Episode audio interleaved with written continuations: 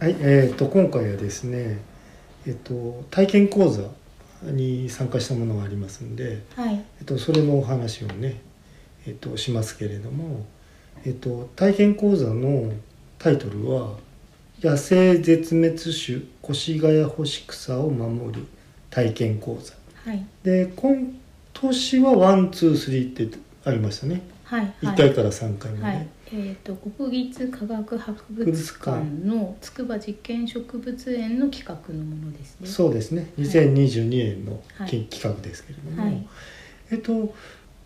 僕あのね2回目3回目のことよく覚えてたんだけど、はい、俺1回目どうしたっけなってその種植えたっけなみたいなもうなんか前の遠い昔のそうそうそうそう混ざっちゃってて記憶が、えー、えーと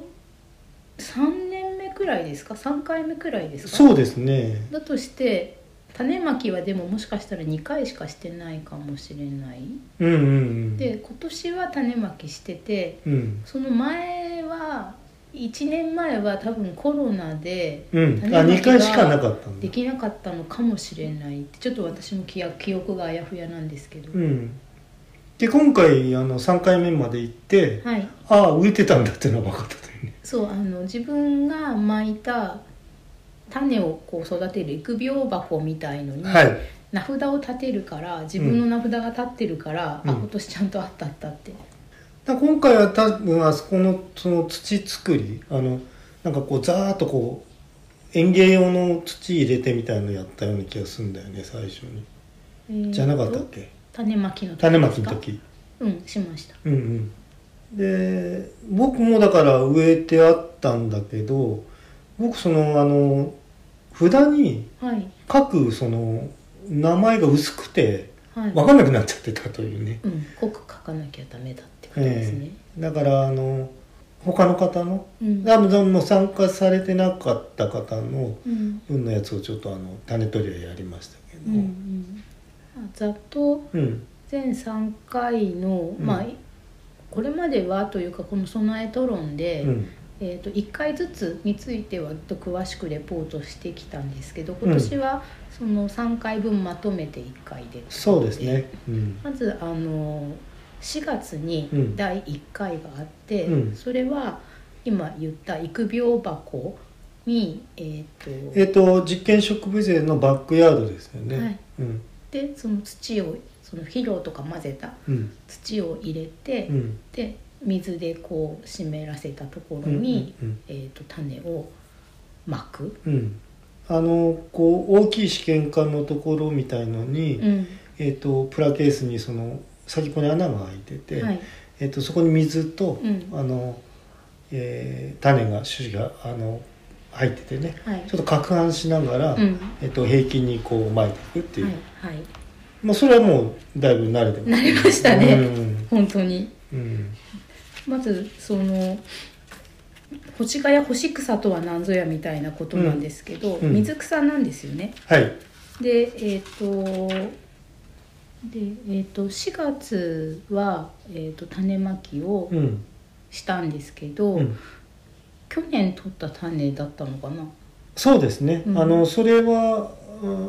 ーそうだと思いますよ、うん、なんかここのところ、うんそのコロナのせいでええ開催できてない会があるので、うんうんと4月に種をまいてでその育てたやつを10月とか11月にうんと種取りうんをしてでそれでまた来年それを4月に種まきするっていうふうにサイクルになってるそうですねのが基本自分が育てたやつから種を取ってまた自分でまくっていうサイクルになってるのが、コロナでなかった回があるせいで自分が負けてないやつを取るとか、うん、うんっていうのが橋挟まってくるので、うんなんか混乱しちゃってるんですけどそうなんですうん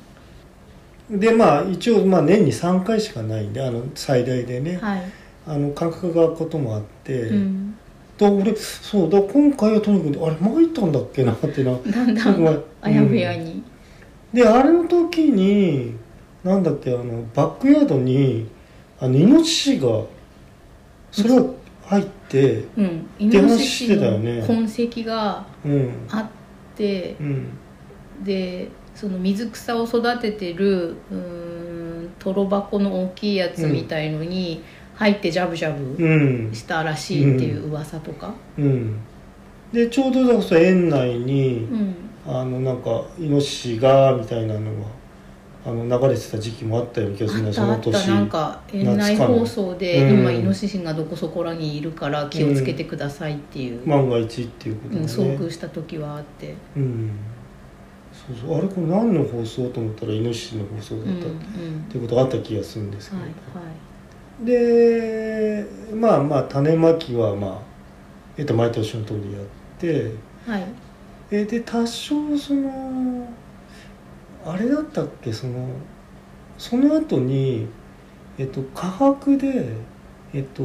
展示があったのかななんかビデオ撮ってなかったビデオちょっと見せてもらわなかったっけあの早送りのああ多分前の年かな前のおとしかそれはうんとその駒落としでうん撮ったやつをうんこうつなげてパラパラ漫画みたくして、はいはいえー、と科博で絶滅危惧種の展示がある時うにんこれ流しましたっていうのを去年の3回目の時にあ見せてもらったのかうんうもんうんそっかだからと大概一回ずつに一回撮ってたんで はいだいぶ忘れちゃってるねそうですうね、ん、2回3回はかなり覚えてますけど、うんで第2回がうん毎年通例で、えー、と野生復活を目指している茨城県の佐沼っていう場所に行って、はいはい現地でどんな風に育っているかっていうのを見るのでそこは結構印象が強くて、そうですね、うんまあ多少ハイキング要素入りますからうねん、あとすごい暑いとかうん、ね、今年も暑かったね暑かったです、うん帽子やっぱり持ってってよかったねっていう、ええでやっぱお子さんの参加とかもねうん、あってそう去年はやっぱりまだワクチン打ってないとか打ててないとか、いろんな人が混ざってる状態で、うん密になるのがうんダメだからうんとやっぱり変則的にはい佐沼のその沼の縁を、うんまあ、一応舗装はされてるけど、うんずっと歩いて歩きながら水草をこううん拾うっていうやつを去年はやったんですようんうね。んでえ大花田ダモとか、うん郊外もとかそうですね新しあのそいこにいる水草を覚えることができて、うんでその他に一応その育ててる段々畑というか、うんうん棚田みたくなってるしてある場所には行って、うんうんでそこに生えてる越谷干し草を、まあ、観察したうり、ん数を数えたりうんうんメッシュに切ってっはい、ていうのをやりましたよね。うん、で今年はなんとその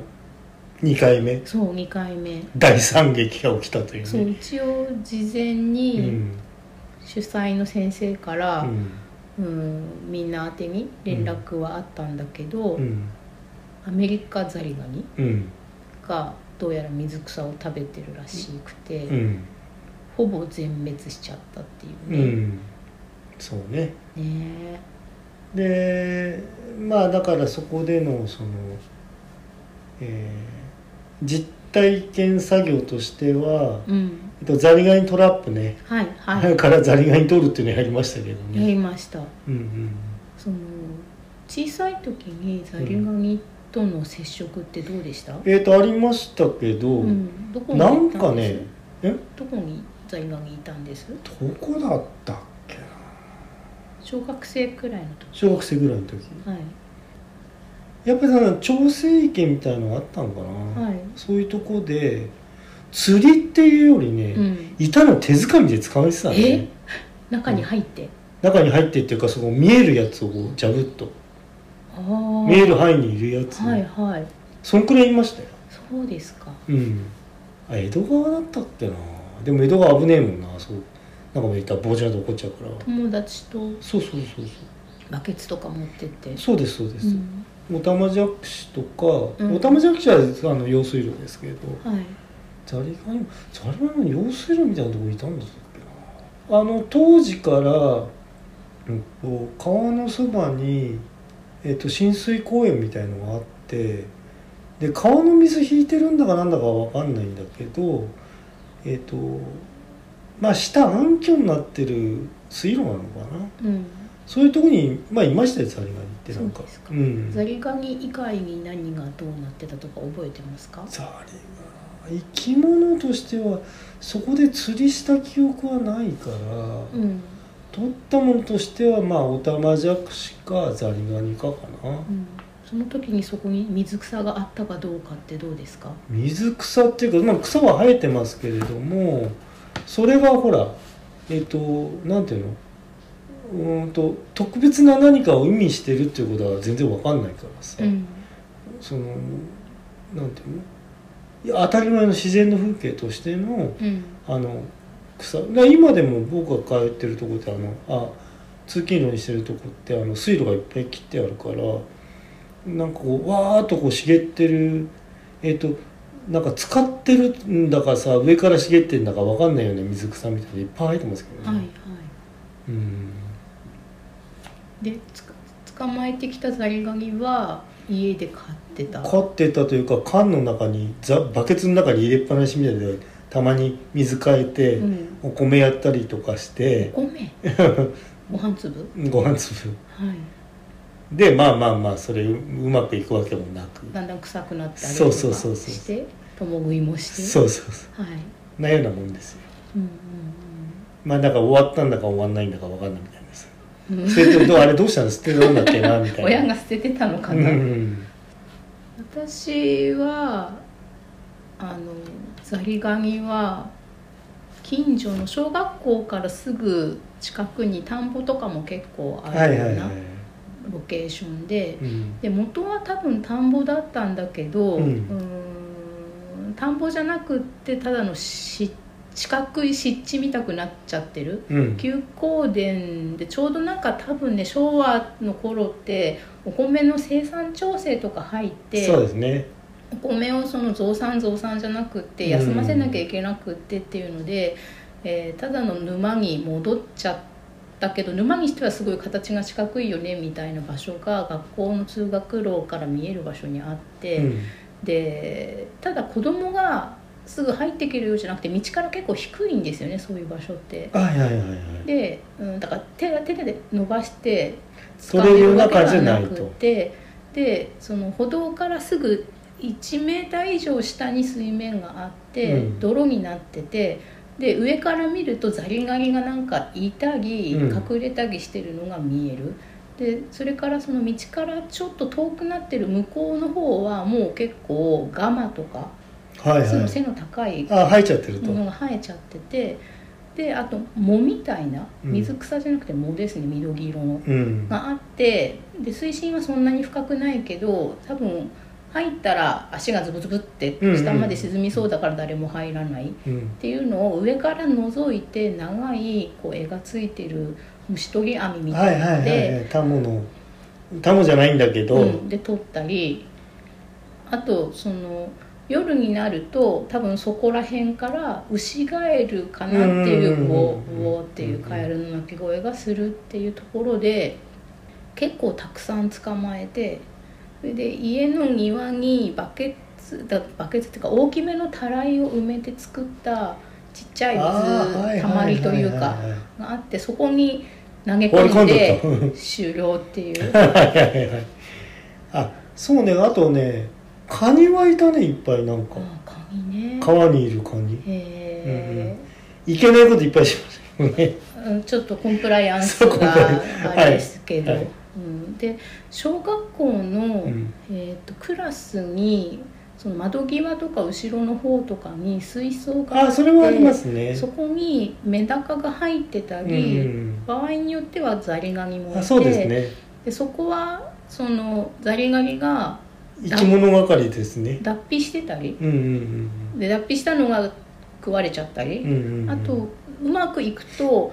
お腹に卵をつけてるお母さんザリガニがいて、あはいはいはいで卵がかえって、えーちっちゃいあ、えー子供ザリガニが卵からかえったんだけどお母さんのその足のとこにまだういんっぱいついてるみたいなのを観察できましたけど、うんうん基本的にそんな感じの生き物でうんでただ当時はまだ特定外来生物みたいなまあまああんま気にしてなかったね概念があんまりなくてうん多分沖縄ではうーん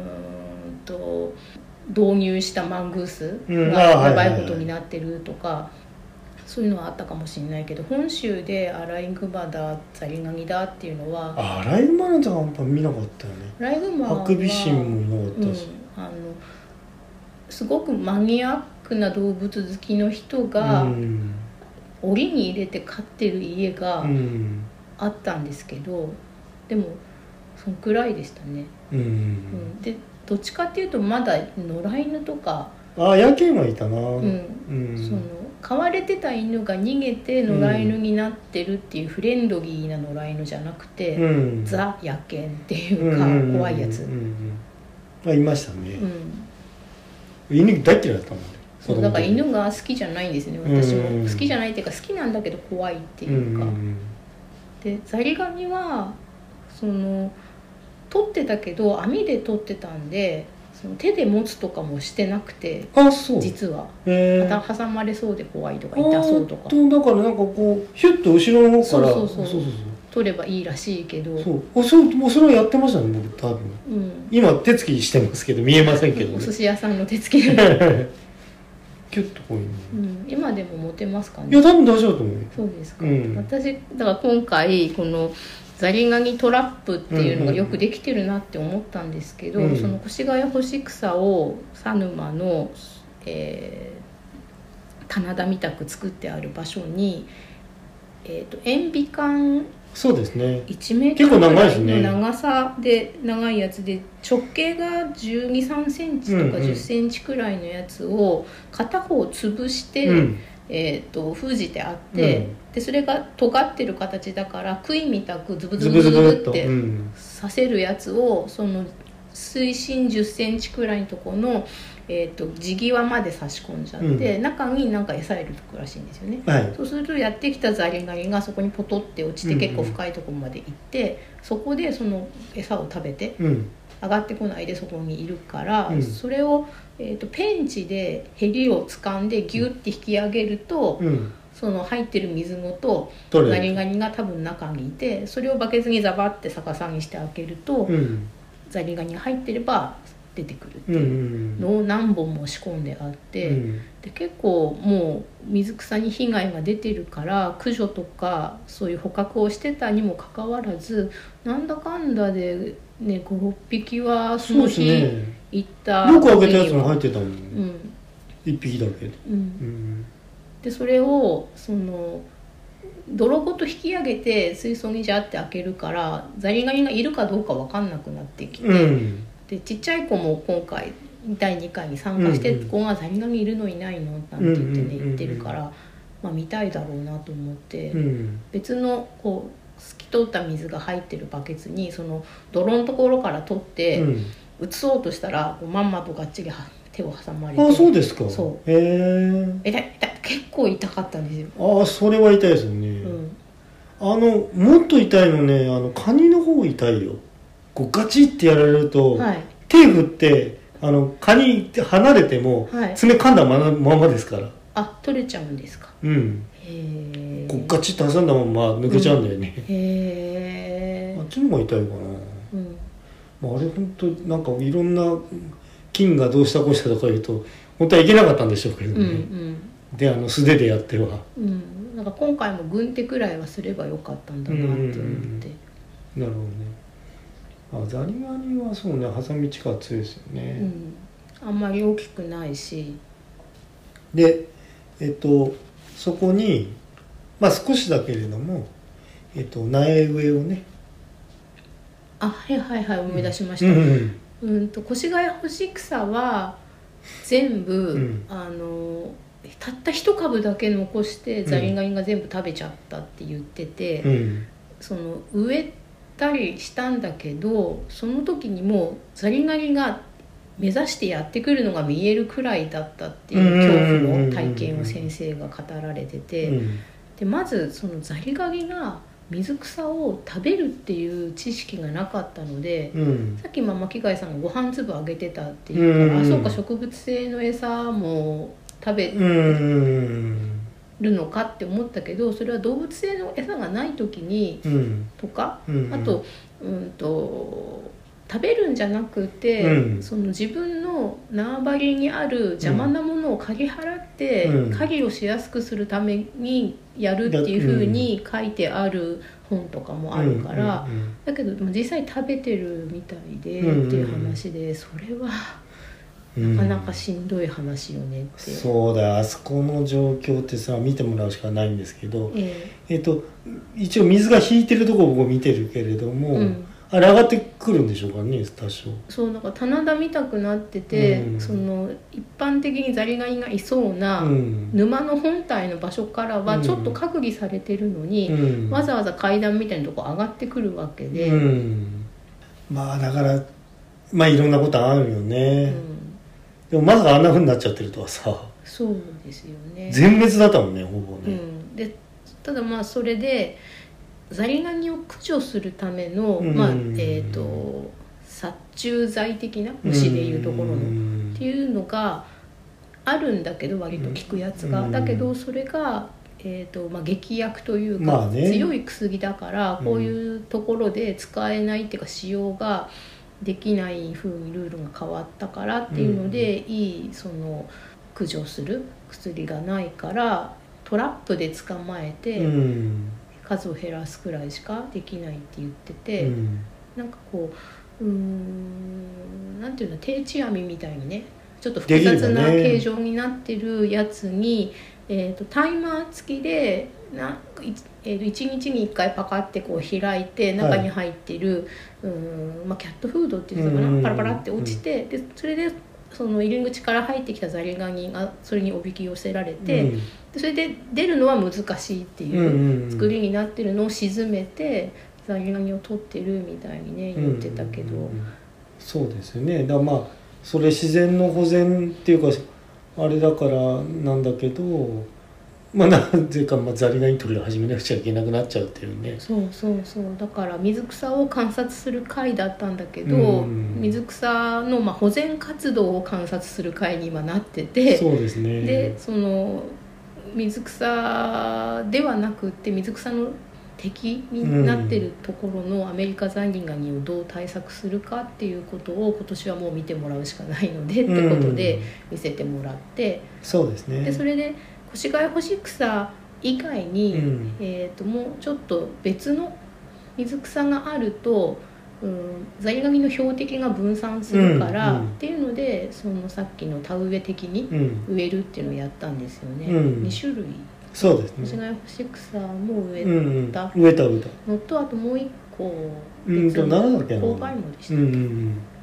田植えしてましたねうんはいあれ水私ちょっと写真撮ったりしてあんまり自分でやってなかったんですけど、うんその水の中の地面って田んぼの泥みたくちょっと柔らかくなってますそうですそうですそこにギュッと入れて定着し一緒に指抜く時に一緒についてこないでうまく僕は行きますよお置けましたうんうん置きます置きますそうそうまあだから田植えだよね、はい、うん、になりましたけどうんでどんくらい入れるんですかみたいなね、うん、ちょっと植えててた方がいいんですかみたいな、うんううん僕もあれは今回だいぶ植えましたね、はいうんうん、であともう一個はずーっともう一回こう川のへり回って、はいであの佐沼のその橋にねかかってる、はい橋の上から、はいちょっとあれ画像はちょっと見れませんでしたけどねうんあの水中ドローンを使ってね、はいはい船の上かはらその、えドローンを流していうんであの橋の上からもその iPad でうん操縦してうんうん撮影するっていう体験をねねあれもよくできてたなってうんうんで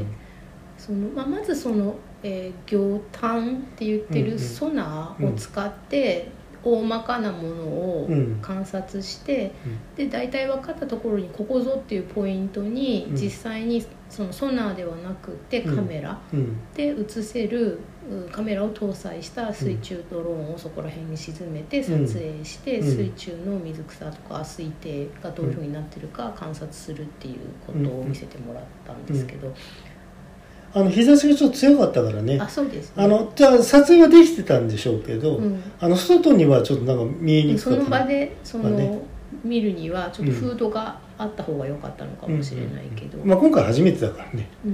うんうんまあ不本意ですよね本当はだって水草を見る そうそうそう星が欲しい草をそうですね野外で見るカウントするっていうのがカウントできないぐらい食べられちゃってて、うんなんかでも水中ドローンを初めて見たんですよあね。僕もそうですうん、でその空を飛ばせるドローンだと一応その自分の目で、えー、と終えるうん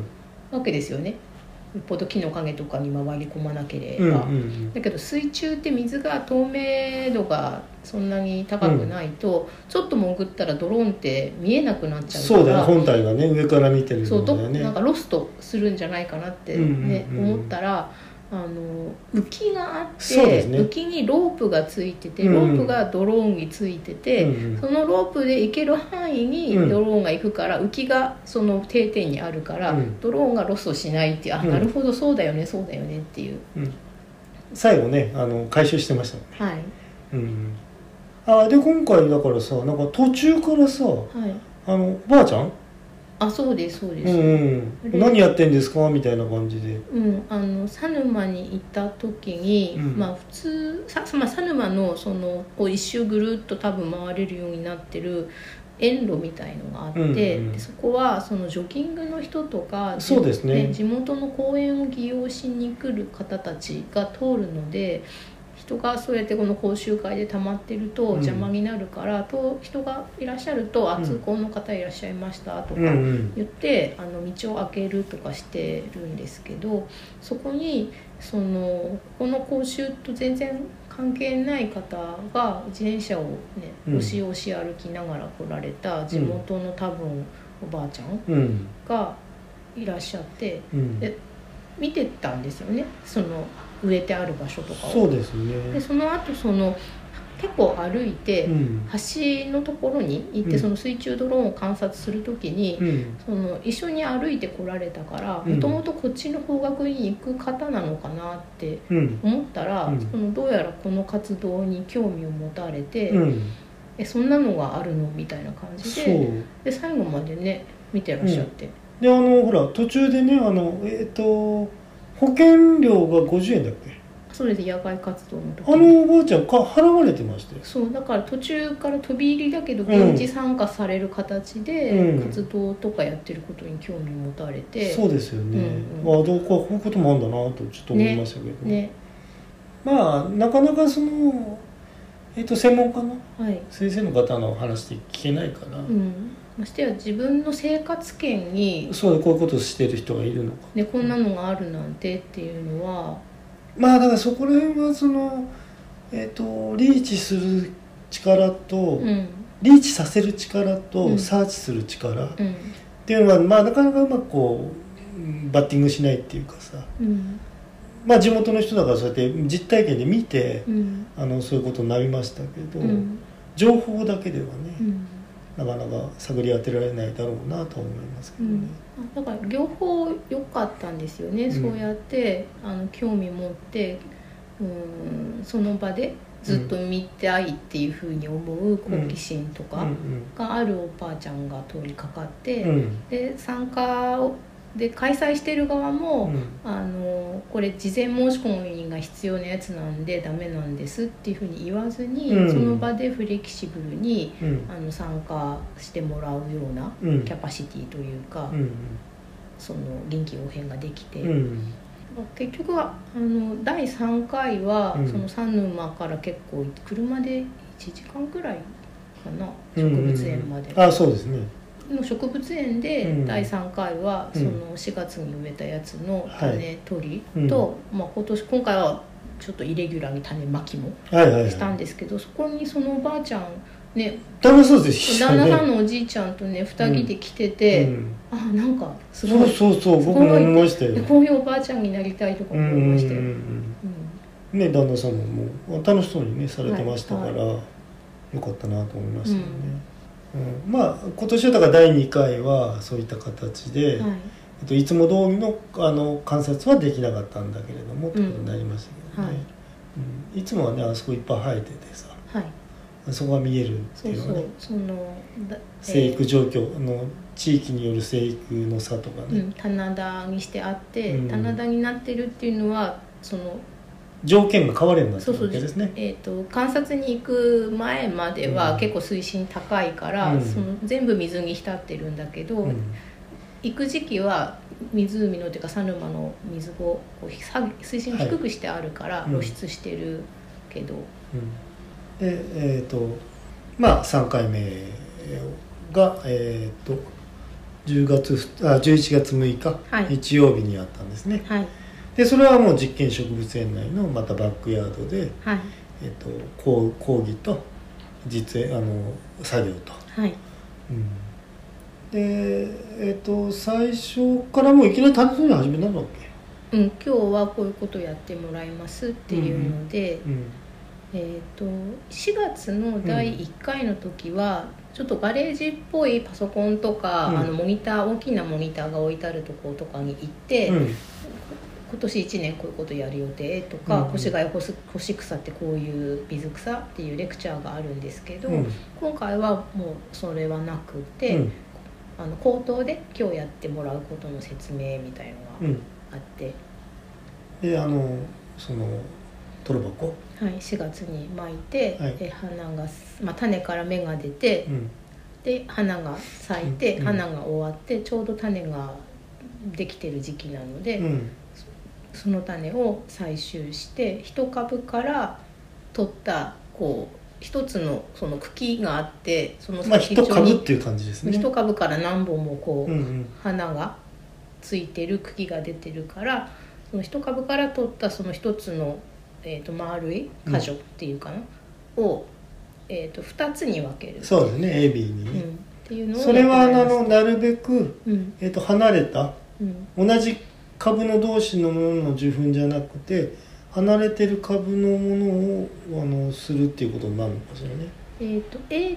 一つの株から取ったのをまとめた場所に植えちゃうと近親交そう配ですよねになるから、A と B に分けておくとうーん一つの株から取ったものを A 地点と B 地点で一応離れた場所に植えるっていううんことのためにやってますっていううん、ただ子供にこれを説明するのが毎回大変みたいでそうですね。なんて言ったらいいかなって先生とか考えながらいつも話されてますけうど。んうん、でまあそこがえっ、とまあ僕はその種取りも、うんえっ、と何回目かになりますから。はい、あのまあ買って知ったるっていうすごこいとになりましたけどね、はい、うん、えっ、と星草の星の形になってるところから、はい、えっと複数のねちっちゃい種が取れるんですよね、はいパラパラパラって崩すと、うんうん、でそれをこう、うん別に集めていくといううね、ん、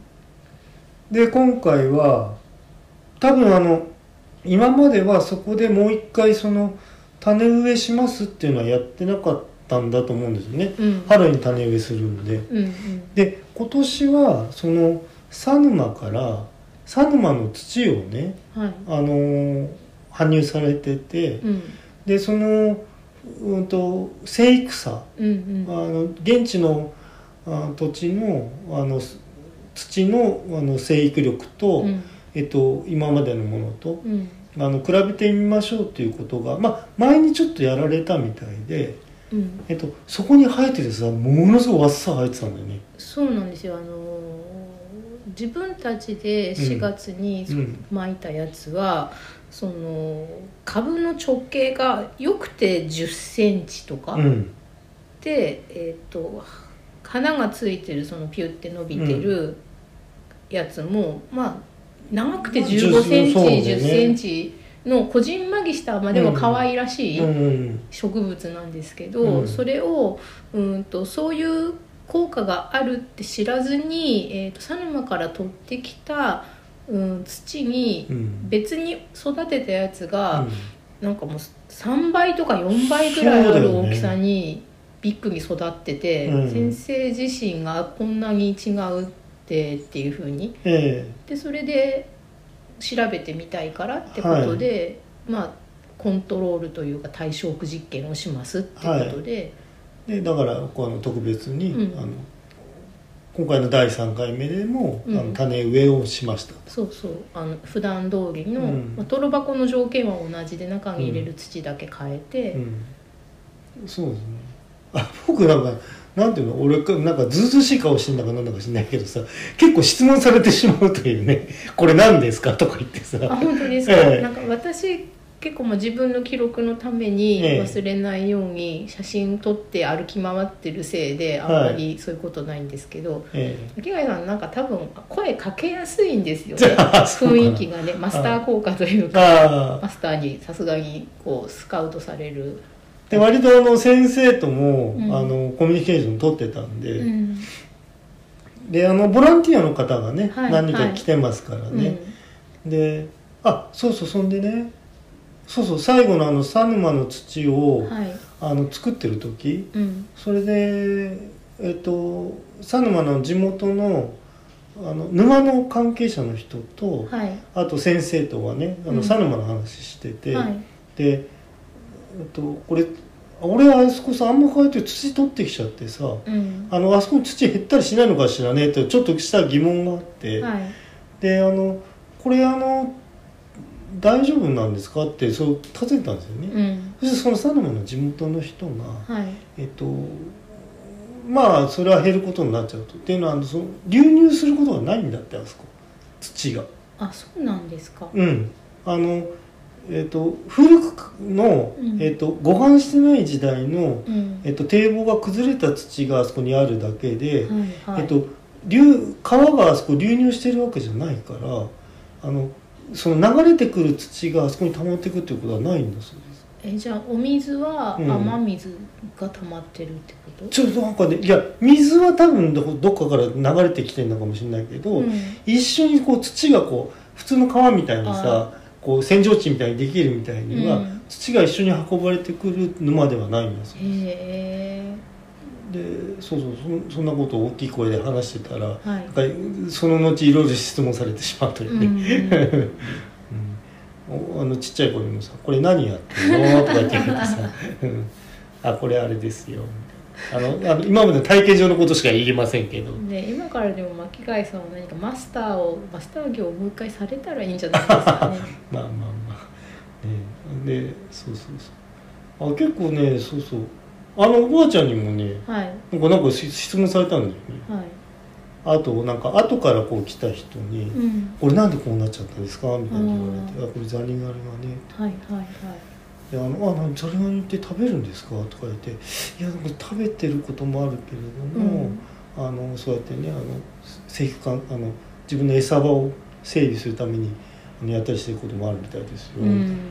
あの下り顔で言ってしまいましたけど いや聞いたばかりの話は大丈夫だと思うんですうけん、ど、大丈夫でしょう、うんうんそう自分の想像力で喋ったわけじゃないんで、うんねザリガニも今年、まあ今2022年うん今年その特定外来生物に指定が決まって、うんで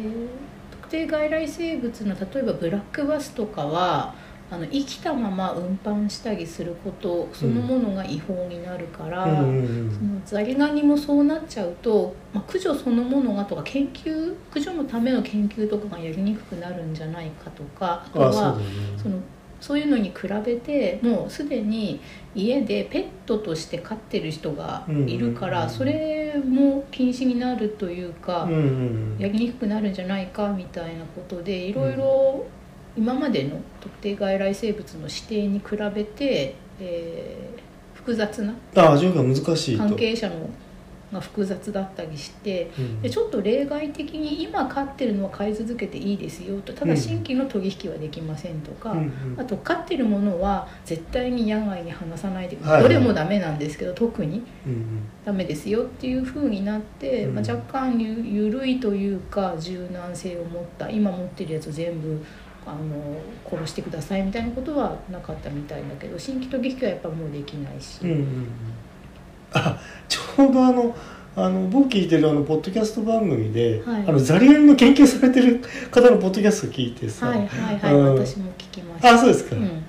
あのあいろ いろザリガニつながりでいろんなことあるなとか言ってうん思ったりとかして、ね、だからザリガニもそのえっとまあ、町おこしとか村おこし的にであと駆除と一挙両得だからその食べる会みたいなやつとか美味しく食べるっていうのと,、うんうん、とセットにしたらいいんじゃないかっていうアイディアが出てきがちなんですけど、うん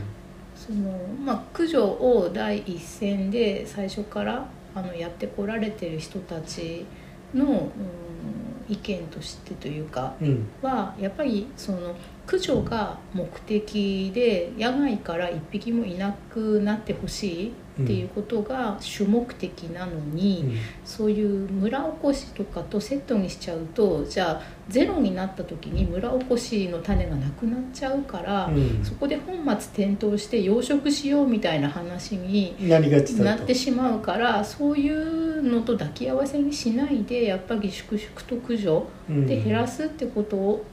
をそのメインにしたうん立て付けじゃないとまずいんじゃないかなみたいなこともあなっるほどて、ね食べること自体は別にいいと思うんですけうんど、うん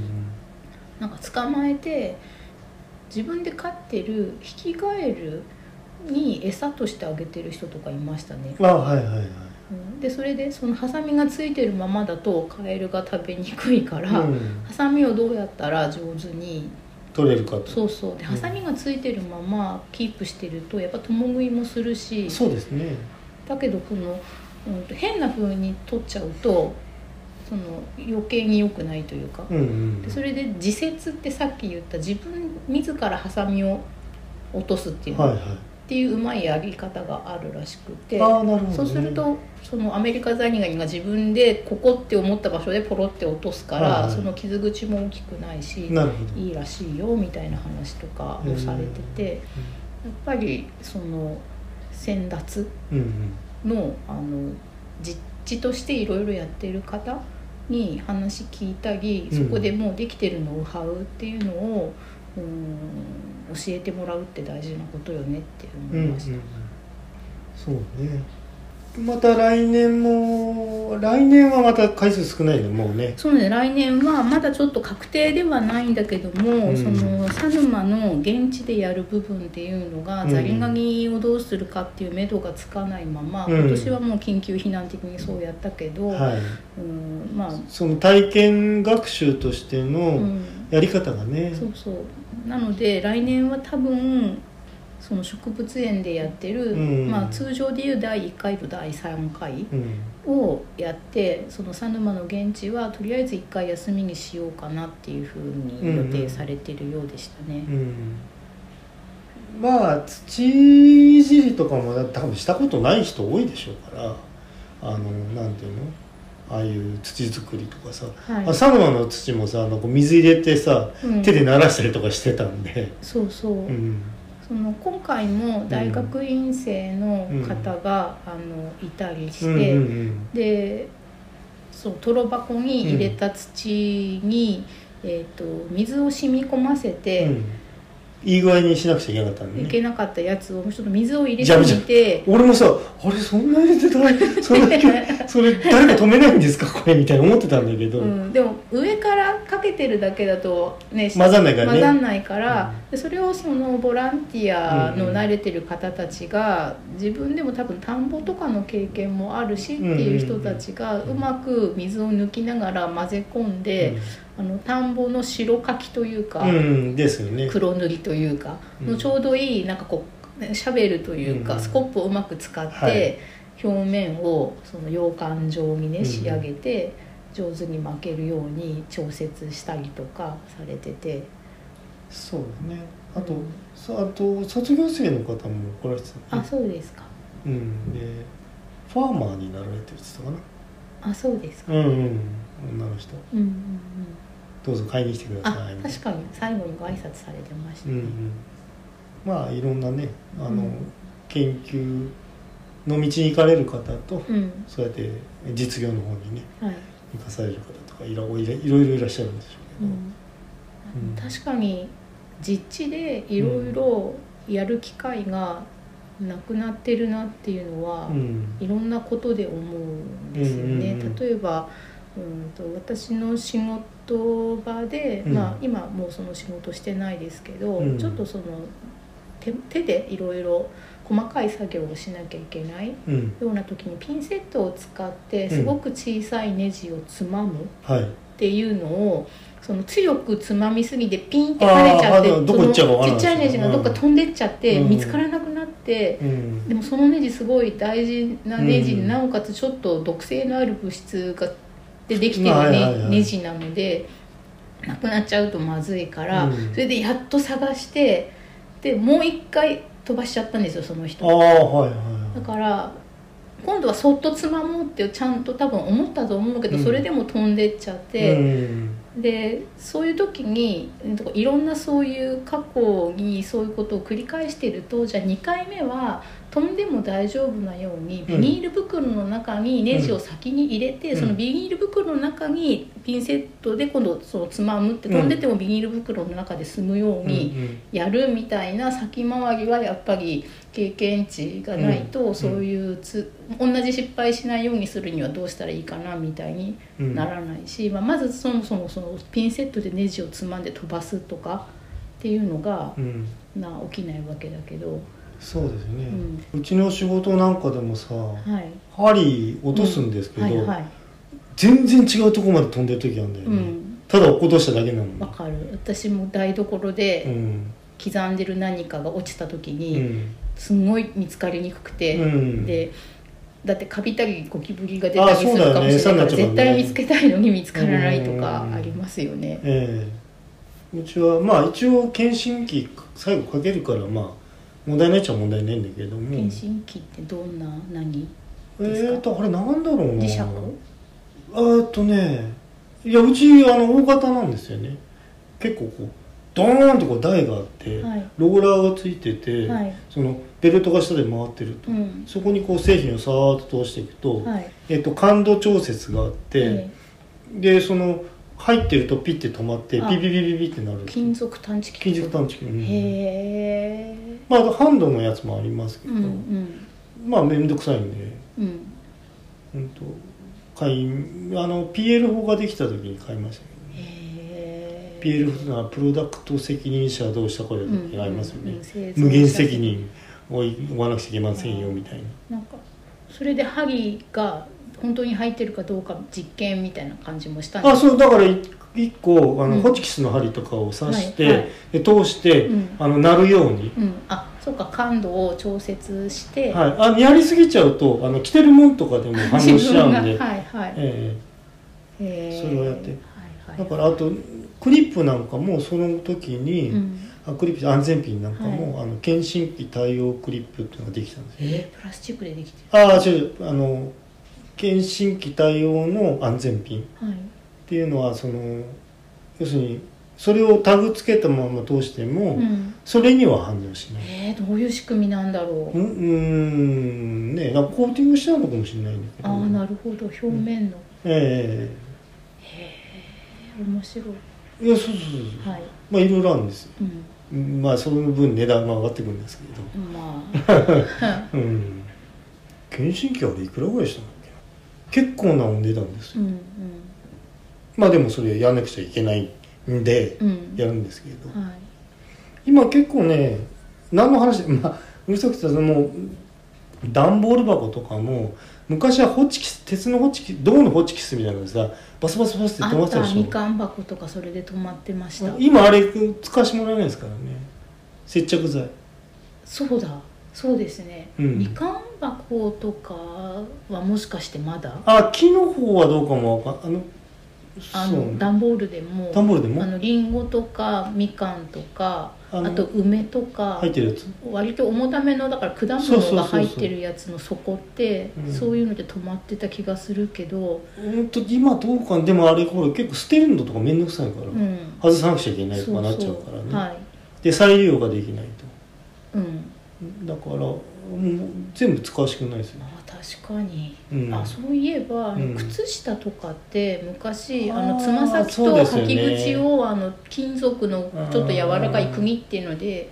う挟んんで止止ままっってたけどあれもあったりなかったりない方が多いのかな最近はえ。ーとあとほらなんだっけプラスチックでそうだよギュッてねうん、あれはあれになって、うんあの両端も止めてないかもっていうのは、もしかしたらそういういうし資源っていうかそうですよ危だって険だからうん、あのね今多分ゆくゆく安全ピンも使えなくなるんですよはいはい今だからすごい面倒くさいあのね紐通しここにつけて、はいでそこにこうこうパチッとこうプラスチックで留めるみたいなのしか使えなくなってて、はいはいで結構ねなんか面倒くさいんですよそれはそのやっぱり怪我のリスクってことが一番というかね まあまあまあって感じよ全品そのものがコストが高いからいやそうじゃないだって手でそこ内職でここミシンとかであのループつけなきゃつけなくちゃいけなくて、ってなると本当はあの手間がかかってるんだけどあの要するにさ、えっと、そういうことやってるそこまで気遣いしてますよみたいなあーまあループは巻貝さんが扱ってるような高級なアパレルのものにはそれ用のループがついてるけど、ええそこまでじゃなければあの首の後ろのタグねあのタグのところについてまあ多分にもよ通しますけどね、あの通せないやつはうんやります、 うんうんでいろいろ裏事情があるんですようんはいはいであのハンドウォッシュ全部今ハンドウォッシュできないとみたいなうんで水洗い水洗いかな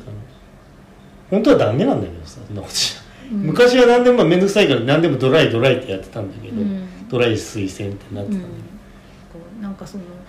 ダウンとかうんもあのやっぱりクリーニングうん、うんじゃないとあ手洗いダウンとかで嘘でしょって思っちゃうしねそう寄るしうね、ん